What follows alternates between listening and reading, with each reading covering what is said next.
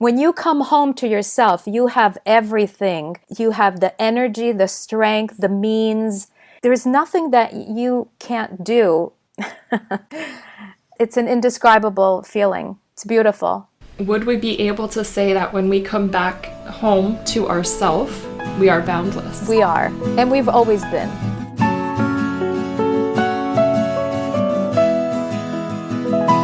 You're listening to The Boundless Heart, the podcast empowering women into fierce self love, independence, and equal partnership. I'm your host, Elsie, and today I've brought on a dear friend I believe is enlightened, and you will hear why. Olivera Milojkovic gives us tangible, grounded wisdom about how to move about the world, including within your current relationships, after waking up. Whether you've woken up in an instant like her or you're awakening bit by bit like me, I bet you'll fully relate to this. I'm gonna jump right in, waste no time, and bring up the fact that one day you found yourself sitting having a cup of coffee nonchalantly at your kitchen counter, and all of a sudden you woke up. Can you tell us about that? Yeah, um, what happened that moment that day was the I, me, Olivera, disappeared. There wasn't a story of a me anymore. There was nothing. I can say that word. I can say there was nothing, but that's not true because that nothingness felt like every single thing, both at the same time. I can also say it felt like duality collapsed and all of these things probably can't be understood because I never understood reading it either until it happened. And when it happened, it happened to nobody. So awakening or enlightenment or whatever, it always is. It doesn't happen. It just is. And then we have this experience, but that's not true either. Hard to define these undefinable things. But what were you like before this happened? Tell us about your relationship that you were in. Tell us about what your life looked like and what emotionally you were going through before this awakening happened. That's a loaded question. Gosh, I don't know from what angle to answer. I'll just talk and I know the right thing will will be heard. I was a regular person, meaning I came into this world, I was born and I had an upbringing, I had a story, you know, there was a me, I'm a woman, I belong to some parents, just the regular kind of normal human story. I can say I was attracted to certain situations and certain people. I can also tell you why I think I was attracted to that. Looking at it from today, you're attracted or someone is in your life, first of all, because it is. Life doesn't need a reason to be. Life is its own purpose and reason. But I was attracted, let's say, to my former relationship, my former husband, because there was something that I needed to reconcile with myself because that other person, that thing that I saw in him, the good or the bad that attracted me was a piece of myself that needed reconciliation. That's the best and closest that I can come to in words, intellectually, explaining why I had this former marriage. That's the deeper answer. Let's go a little bit closer to the surface for now so we can put a little bit of, I don't know, tangibility to it. What were those attributes that you think that you needed to reconcile or you did need to reconcile within yourself? What were the personalities that came together? Okay, and thank you for the direction because I know I can go off. The things that attracted me in the other, in his personality, were, I perceived him as strong, knowing what he wanted, a very strong personality, controlling, which I sensed as a strength at first. Later, that control became a negative aspect about him in my perception. I would say those were the main ones. Later, I realized that these were all aspects that I encountered and experienced with my mother. I gave up control. I gave up my own sense of self. I was controlled by my mother. That was my experience of her. I'm not saying my mother is controlling. So because I had not resolved this issue within myself and I had to have this experience, that's just my life, like anyone else's, I then was attracted to a partner, to the other. It could have been a sister, a brother, a neighbor. It could have been anyone that I experienced these aspects, these personality traits. This is all unconscious at that time, right? But these are the things that attracted me so that as my marriage got worse, the reconciliation that was occurring happened because I woke up. I realized, oh, this is very familiar. This is like my mom.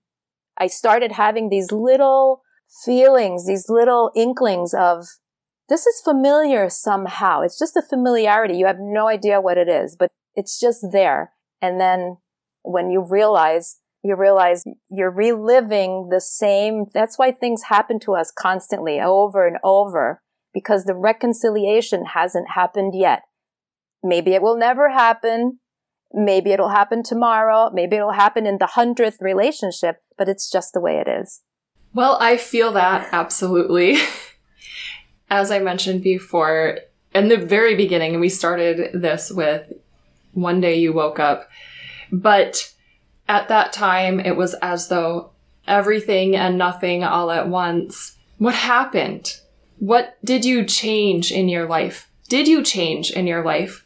How did that sort of roll out? Because I know that that awakening was kind of an instance. It was a moment. But then what happened after that moment? Loaded questions. they always are when we talk about these things. But again, I'll do my best to describe what changes happen because this is a big thing. This is a big um, moment when when the changes start.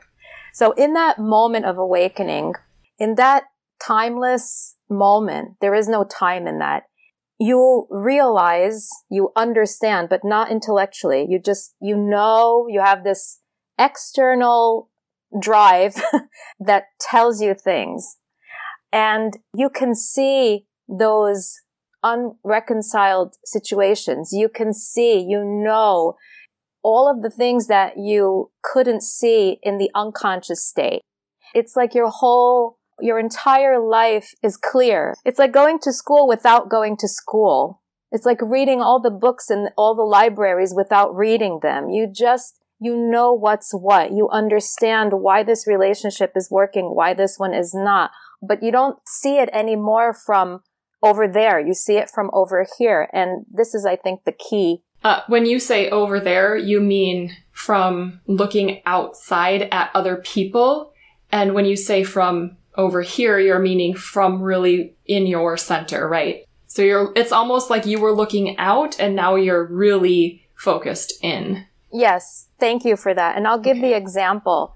Before awakening, I used to think and say things like, he did this, he did that because of him, and I can't because of them and her.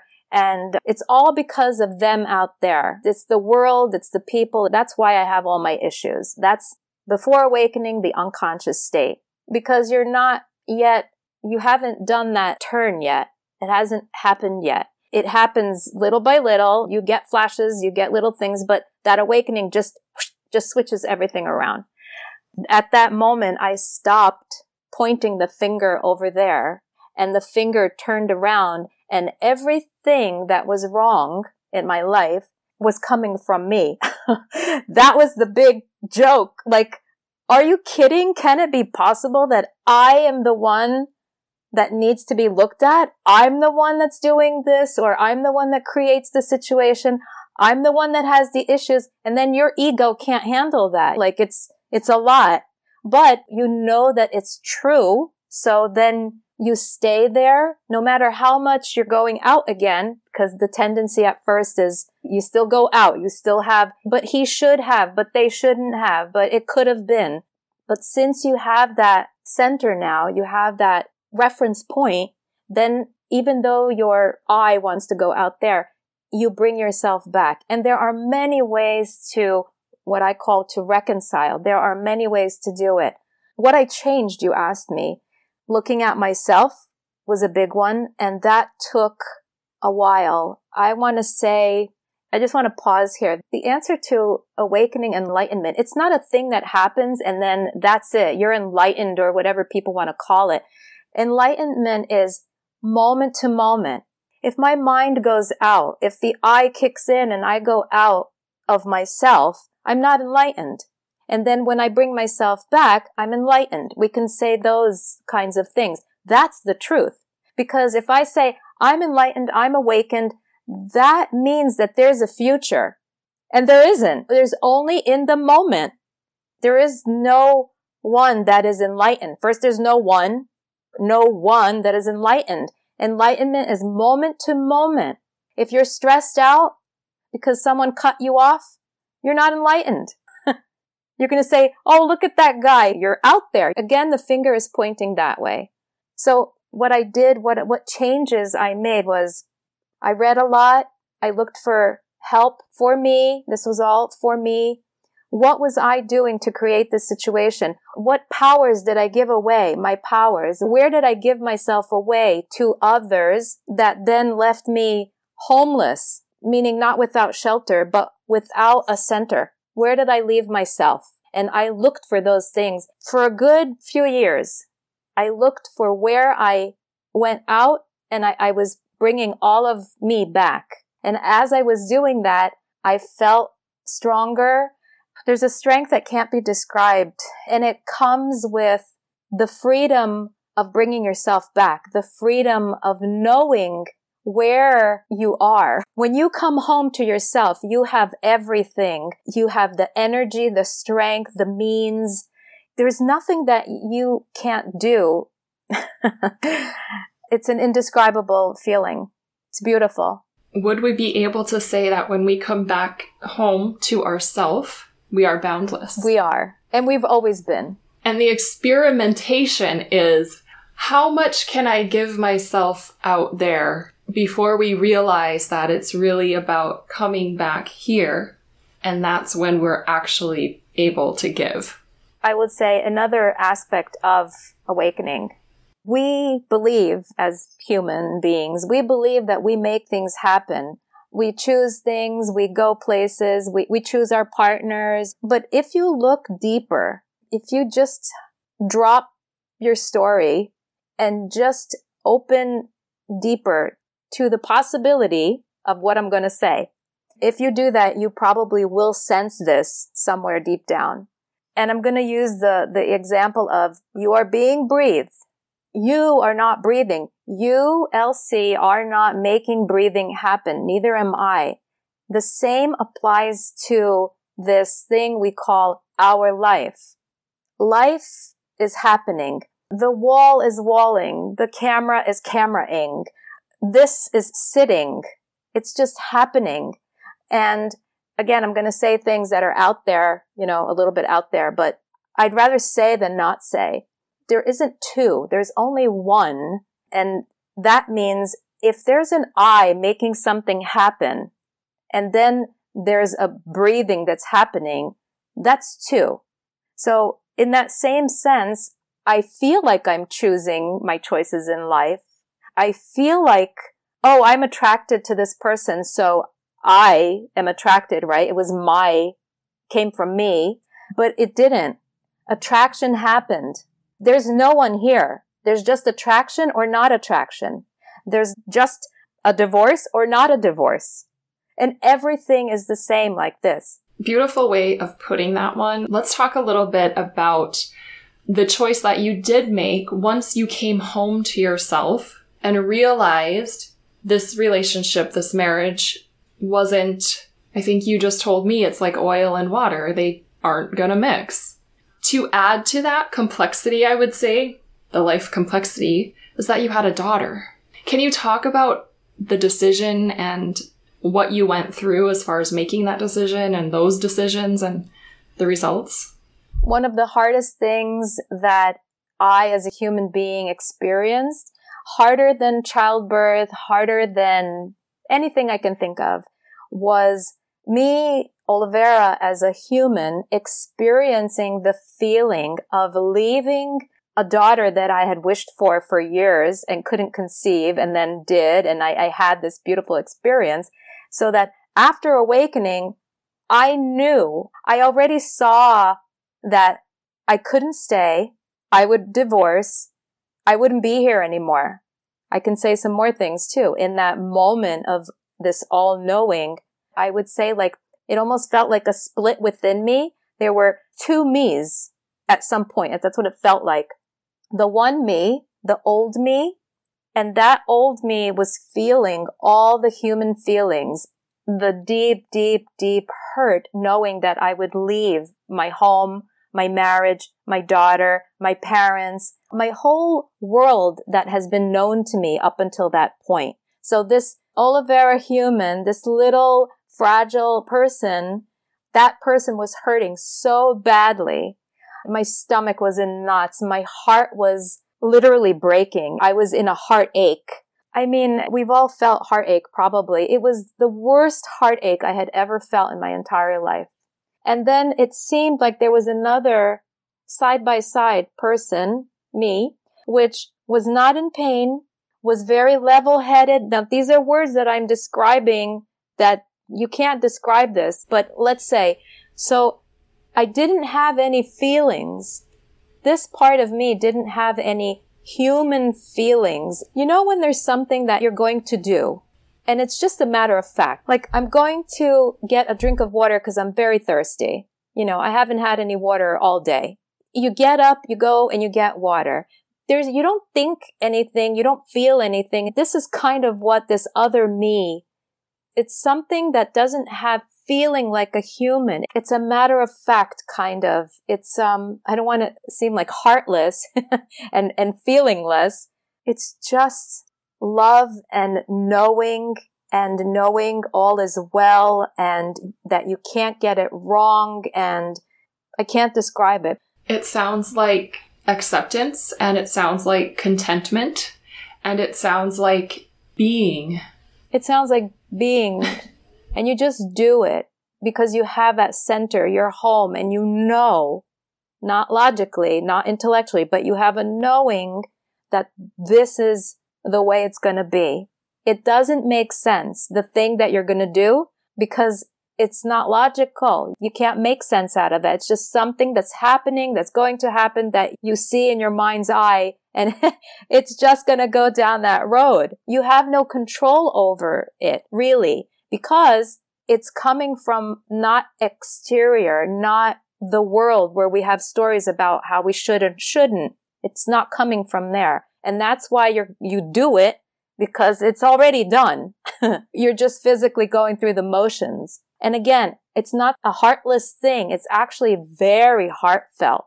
You are more of an encompassing being. I believe that this part that I'm going to speak to now, to me, was the most helpful. The way that I'm going to tell you that I saw things after how I related to my ex-husband, how I related to my daughter, how I related to my mom, my dad, my neighbor, everybody changed. For example, my ex-husband, he liked to, let's say, be out with friends. Friends were very important to him. He liked to build relationship, friendships. He liked to build work relationships, personal relationships. That was a big deal on his list. On my list, that wasn't very big. But what was big family building, doing things with my mom, my daughter. I liked family kind of feeling. So we had a disconnect there. Our wishes were different, let's say. And how I viewed him after was there was a man, my ex. There was a person who loved to do things and wasn't able to do them because of me, because I would say things to him. I would be in the way of that. I would say, well, you should do this instead of that. That's not love. Love joins. Love is always yes. This was key for me when I understood this. If my husband has an affair, another example, obviously he doesn't want to be with me. So love would say, be with that other person. This is where the logical part can't, you can't think logically when you're awakened to the fact that if you love someone, you want what they want. So again, this sounds absurd. But it's not when you view it from love's standpoint. If you view your loved one through love's eyes, I want what you want. And this is how I relate to my daughter who didn't want to have a relationship with me after I left because she wanted a mom who stayed close by and who acted a certain way. That wasn't me anymore. So staying true to myself and love honors the other person, in this case, my daughter. So this person, my daughter, did not want a relationship with this kind of mother. And I say to myself, I want what she wants. So people may be asking, well, what about what you want, Olivera? Maybe you want a relationship with your daughter. Well, yeah, I do. But if I can't be that, if I can't have that relationship with her, I will have a relationship with someone else. If you can't give me a hug, someone will hug me.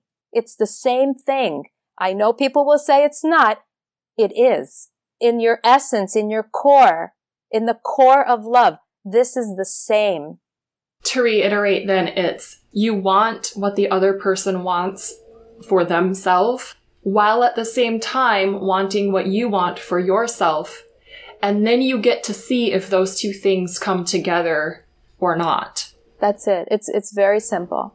So if I have to come to terms with my daughter not wanting to be in my life, that's the I, the me, the Olivera, the story of a mother who wants a daughter to be in her life. That's that part of me. But I don't live from that part anymore. I live from a wider perspective.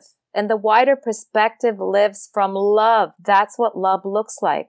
That's the greatest switch, the internal switching from just regular logical story thinking to that greater oneness, wholeness, love, whatever you want to call it.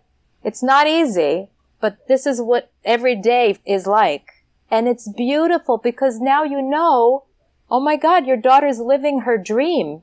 She's not with a mother who she doesn't want. She's with a mother or someone in her life who is someone she wants. I mean, what could I want more for her than that? For her to have what she wants. Oh my God. That makes me so, I mean, I have chicken skin. I do too. Your daughter, I think, was 15. So at the time, she had the ability to make those choices.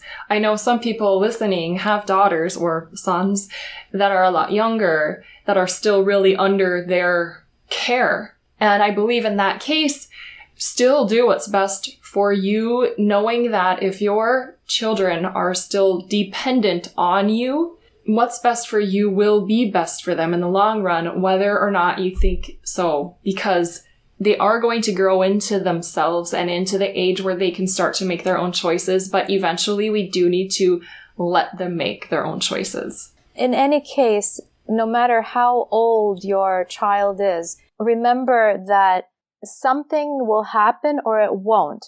Some things in your life, all the things in your life will happen or they won't regardless of what you think should happen. What will happen is one thing. That's reality. That's love. That's wholeness. What I think should happen is not that. So that's the part that gets in our way. When we think something should be a certain way, that's tied to a story that we tell ourselves or a belief that we have. I would question those beliefs. That's where the issue is, not where the kids are. Wow, that was profound. really. I would love to leave this at that after asking you now, just for some relatability, where are you at in relationships now? Are you still single? Have you partnered? Are you married again? What, where have you come to from this awakened state where now you're really looking within first? That's such a good question for me now. And also maybe to give an outlook to someone who's maybe where I am, relationships are very easy nowadays. I've been in a relationship now for eight years and I feel like I'm living with myself. I mean, I'm always living with myself. you know, even when I was living with whoever else in my life, you're always kind of just with yourself. But now I feel like I'm living with a closer mirror. There isn't much reconciling left to do for me personally.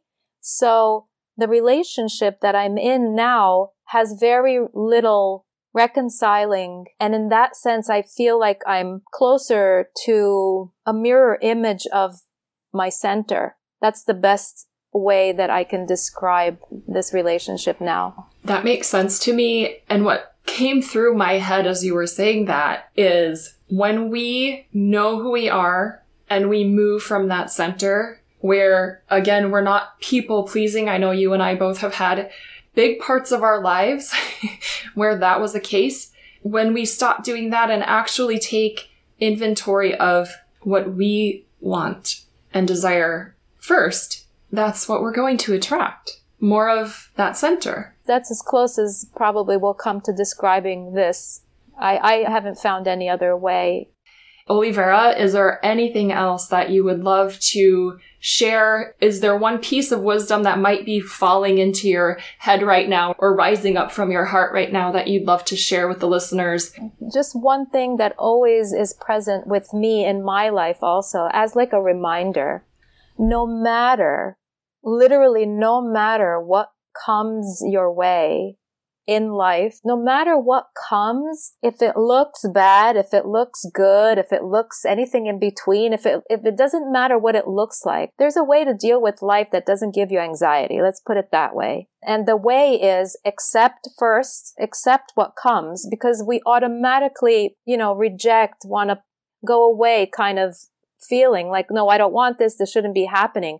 That causes stress and anxiety, not the thing itself. So this kind of reminder for me daily is what keeps life easy, even the hard things. And then after a while, I don't even say hard or easy. It's just life is managed in the same way. You just start living it all in the same way. It's not heavy anymore. It's not easy sometimes, but it doesn't have that dread. You know, I'm not blocking it anymore. And that's where energy will rise You'll feel vitally, you'll like in all aspects, you'll feel better physically, mentally, emotionally. You'll just feel better when you don't block anything that comes your way. That doesn't mean I agree with everything. That just means I don't block it. Okay, this is in my life. And if there's action that can be taken, I take it. And if there isn't any, then I'm at peace with it until I can.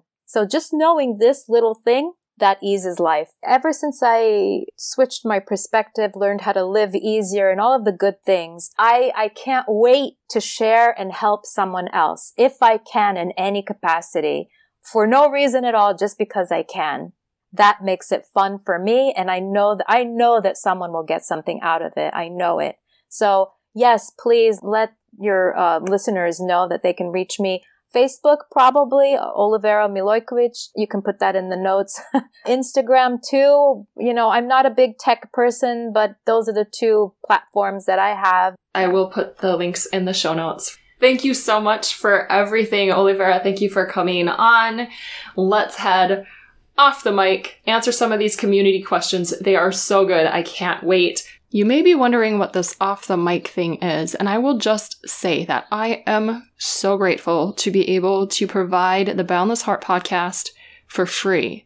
The information here for empowering oneself into your greatest expression, not people pleasing anymore, not being codependent anymore, is amazing to me. And it's not something that is easy to do or even possible to do alone. I have created a premium membership of the Boundless Heart podcast where I go deeper with each of my guests into an area of their expertise and or answer questions from the community directly. Members of the inner circle meet every single month to practice what we're learning on the podcast because as a near future guest is going to mention it does take practice to rewire the brain in the way that we can start to live our lives the way we know is best for us. So let's practice together because as we change, we change the world. It's $7 a month. The link for that is right at the top in the show notes and I cannot wait to see you there. And